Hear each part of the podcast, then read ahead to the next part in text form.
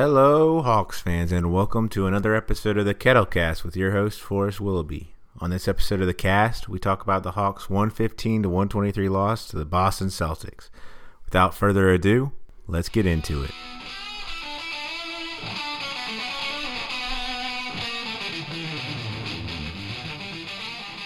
What a game down at the farm. I was kind of worried that this game might get away from the Hawks early. They were only suiting up nine guys. They didn't there was no DeAndre Hunter, no Cam Reddish, no Bruno Fernando.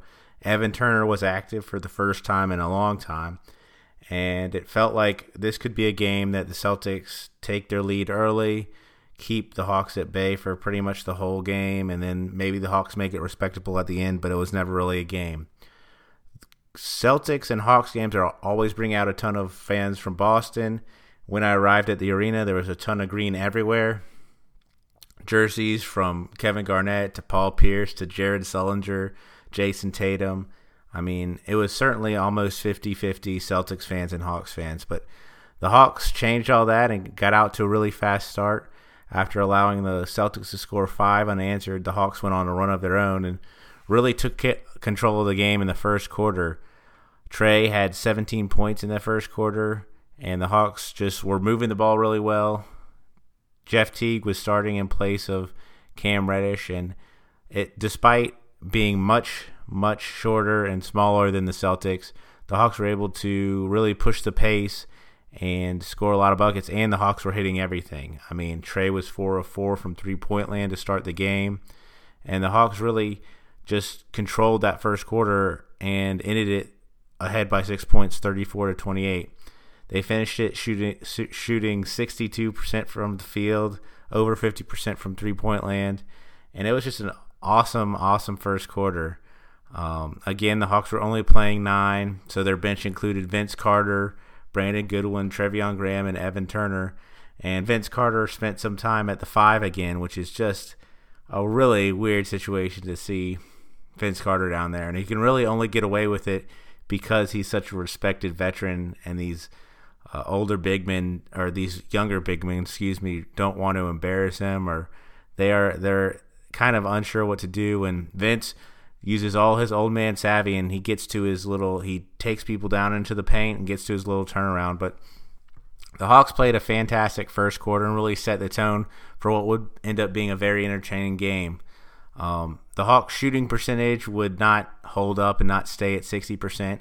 And actually, by the end of the second quarter, the Celtics had gotten up 12 more shots than the Hawks had. And so, despite the Hawks really shooting very well through one half of the game, um, 54% from the field, 50% from three point land, they were only up by two at halftime. And that only came about because John Collins hit a awesome one-legged three-point shot at the end of the buzzer that was kind of reminiscent to his uh, shot he tried to beat the buzzer with in Dallas that went over the basket, hit the shot clock, and went in, which was just a ridiculous shot. And then this one, he did get it to go. So the Hawks were trailing um, 59 to 60 before he hit that shot. And the Hawks had some momentum going in at halftime. Unfortunately, they were not able to capitalize on that momentum. And the Celtics really came out and took control of this game in the third quarter. Uh, consecutive runs of 14 to 4 and 12 to four, both by the Celtics in like the first half of the third quarter, stretched the lead all the way up to 10 points or so. And it felt like, oh no, after such a wonderful first quarter, first half, the Hawks are just going to let this game get away from them. But the Hawks stuck with it, and really, one of the players who should be championed for his performance is Jeff Teague. I thought Jeff Teague might have started the game a little slowly but he really carried the Hawks through their second half and ended up having one of his best performances being back in a Hawks uniform. Uh, Teague finished the game with 18 points. Um, he had six assists, four steals, and was just really active the whole game. He was being asked to guard much bigger players, usually either Jaylen Brown or Jayson Tatum. And those four steals go to show that he was – being bothersome to the Celtics the entire game. He had one particularly awesome sequence where uh, he got he stole the ball at the top of the key and ran out, and it looked like Jayson Tatum or Jaylen Brown, I forget which one, was going to chase him down and try to block it, and Teague just jammed it, and it was. I, I keep going back to throwbacks or, or you know some Teague just being very reminiscent of his first performance in his first stretch of time in Atlanta, but he it was it was like old Teague was back in the building, and unfortunately for Teague, I thought he could have been even more aggressive at the end of the game. We'll get to the fourth quarter where the Hawks were able to take that lead and whittle it down and make this a real game at the end, but Jeff was certainly a part of that. He played a ton of minutes in the fourth quarter and it was a very huge part of um, that whole comeback. And I thought there was a couple opportunities where he hesitated on three point shots, and he also kind of waited. And then once it was obvious that he was going to have to be the the option for the Hawks this time down the court, he would take it, and he left some shots short. But it was just a really throwback performance from Teague. I think he's starting to get a little more settled. I love to see those six assists. He actually had an assist to Damian Jones where I don't think their connection when he first when Jeff first got to Atlanta was there, um, and the teammates are still trying to figure out when Jeff's going to pass him the ball. Jeff is a very different point guard than um, Trae Young and Brandon Goodwin. He is looking to pass way more than looking to shoot, and I think that catches some of the big men and wings off guard a little bit, especially John Collins. There's they've had a little bit of a nice connection coming on, but there's been a couple times when Teague's in the paint and Collins is used to Trae taking that shot up, and Jeff has tried to get him, tried to get uh, Collins an easy look at the basket, and it's just gone out of bounds. And those turnovers were one of the ways that the Celtics were really able to stay in this game. Now, the Hawks only had, I think, 17 turnovers in the game, um, and that's not a huge, you know, that's not one of their egregious numbers this season. But those turnovers really allowed the Celtics to kind of hang around in the first half and then really extend the lead in the second half. Trae, in particular, was very uh, loose with the ball. He had nine turnovers, of course, with his passing. There's going to be more turnovers than usual, and he's making aggressive passes. And I think the Hawks only playing nine players really hurt him because a lot of the players he's not quite as used to where they're going to be off ball. Um, but Trae still has a tendency to get caught up in the air or to try to take kind of really fantastic shots or, or ridiculous shots and, and, get caught where it ends up being a turnover. And he had nine turn nine of those seventeen. The Celtics, who normally don't turn over the ball a lot, ended the game with 15. And going into the fourth quarter, they didn't have that many. The Hawks really turned up the pressure in the fourth quarter, and the Celtics really didn't have an answer for it. As good as they played in the third quarter, to build the lead, the Hawks were able to chip away. And I have to give credit. Evan Turner played the entire fourth quarter and was part of the the comeback. But um, the Hawks that really sh- shown brightest in this game, besides Jeff Teague, um, Kevin Huerter had a, had a nice game. He got 21 shots up, which is awesome. I'd like to see Kevin get up 15 to 20 shots a, a, a lot of games, and he was nine. He made nine of those 21 shots, five of them threes, and he was really uh, important at the end of the game when the Hawks were trying to cut the cut the lead down from six to three or to get the game into be a one possession game. Kevin Huerter was vital in those situations. He was also matched up with Gordon Hayward most of the night, and I thought Kevin did a nice job. Um, all of Boston's wings really went off. Brown had 21 points, Jayson Tatum had 28 points, and Gordon Hayward had 24 points. Um, and it's it was a tough ask for the Hawks to guard those guys with not no DeAndre Hunter and Cam Reddish. I mean, both the rookie wings would have been matched up to those star uh, wings most of the night, and instead it was Brandon Goodwin, Jeff Teague, Kevin Huerter, um, and Trae Young, Treveon Graham as well, all trying to defend those. And Kevin Huerter did a nice job. He, I mean, Gordon got 24 points. He made a couple big baskets late in the fourth quarter that kind of kept the Hawks at five points uh, away or six points away and never let them truly contend in this one. But uh, Kevin Huerter answered with his own 23 points. Um, Trae had a nice game. It's kind of hard to say he had a bad game when he scored 34 points. He had seven assists and, um, like I said, had those nine turnovers. And it was an interesting Trae game just because he was so hot early. He had those 17 early points, and you thought maybe this would be a night he goes for over 40 again, but he just never really found that rhythm again. I think the Celtics did a good job of trying to get the ball out of Trae's hands, even without Marcus Smart. And Trae also uh, just was not able to kind of replicate his performance that he had in the first quarter the rest of the way. Um, John Collins had another nice performance 10 of 12 from the field, 2 of 2 from three point line, including that ridiculous shot at the end of the first half for 22 points. He also had 11 rebounds, including three offensive rebounds. Um, just John doing John things. It's kind of crazy. The only small complaint I would have with John is he likes to pass the ball a little too much. Be selfish, man. You're such a great shooter. 10 of 12. Go up. You don't need to be playmaking in the paint. But John was very good. It's tough relying on John to be the Hawks' only big man sometimes when he's on the court. I mean, sometimes the Hawks only go with Vince Carter out there, but with John Collins, he has gotten better on a on the defensive end of the ball. He had two blocks in this game, but the Hawks really got eaten up when Enes Kanter was on the court, and also the Celtics rookie Grant Williams did a good job of getting offensive boards as well.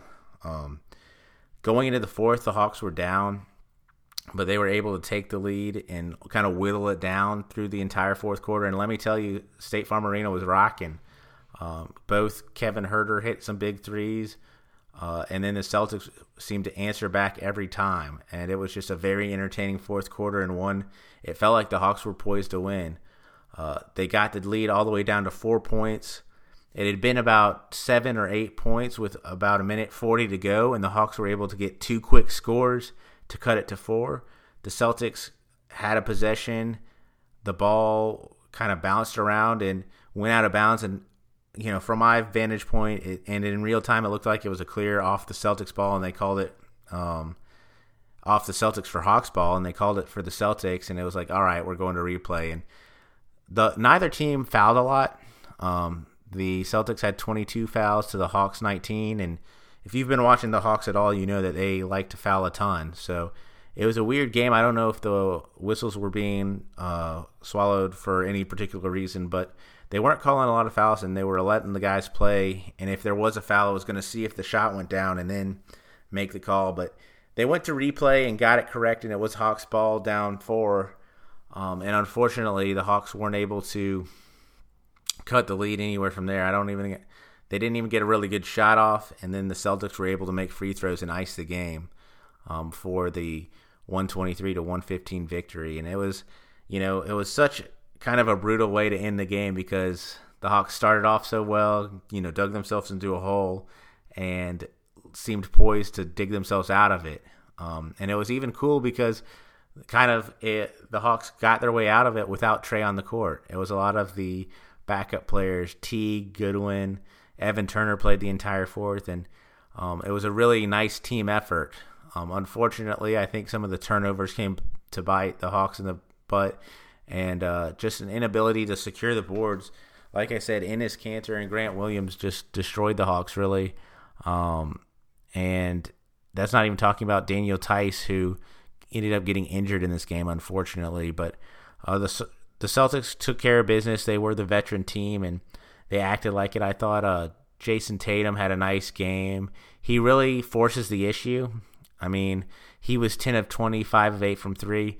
He is uh, not shy shooting the ball. Um, he definitely has an attitude that he's going to get his buckets, and I think he's a little too aggressive sometimes, but he was able to get it going, and he was really part of that third quarter push that got the Celtics the lead. Um, Jaylen Brown is another very confident wing player who I don't think it's quite as assertive as Jayson Tatum, but he is. If he gets the ball in transition, they're going straight up to the basket.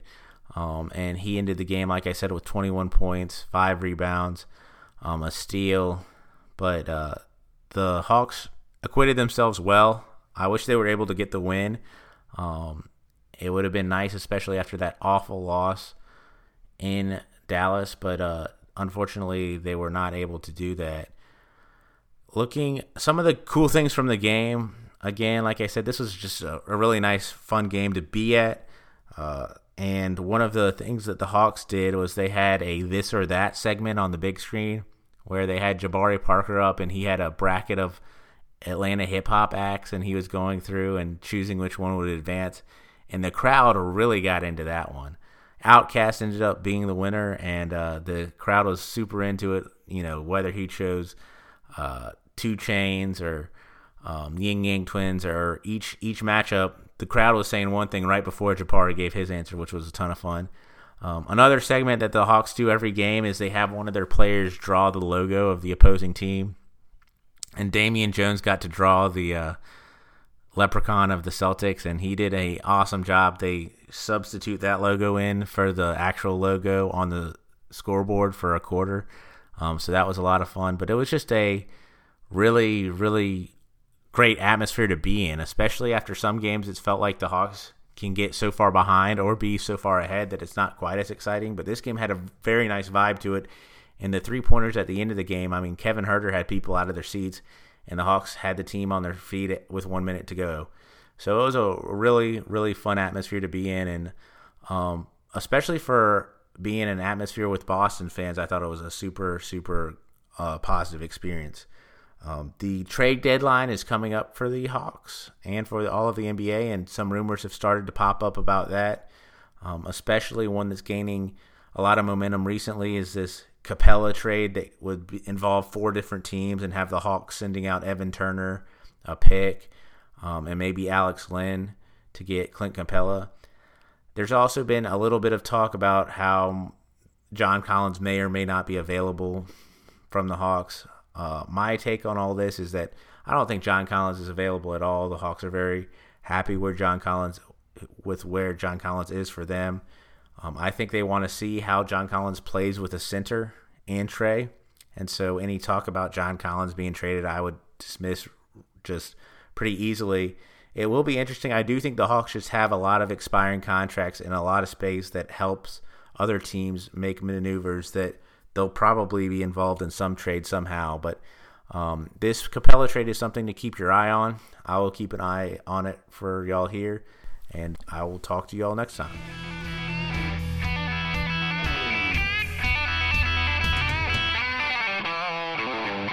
Thank you for catching this episode of the Kettlecast. You can reach me, Forrest Willoughby, at kettlecast at gmail.com. And if you could leave a rating or a review on whatever platform you use to get your podcast, that would be a huge help to me. Go Hawks!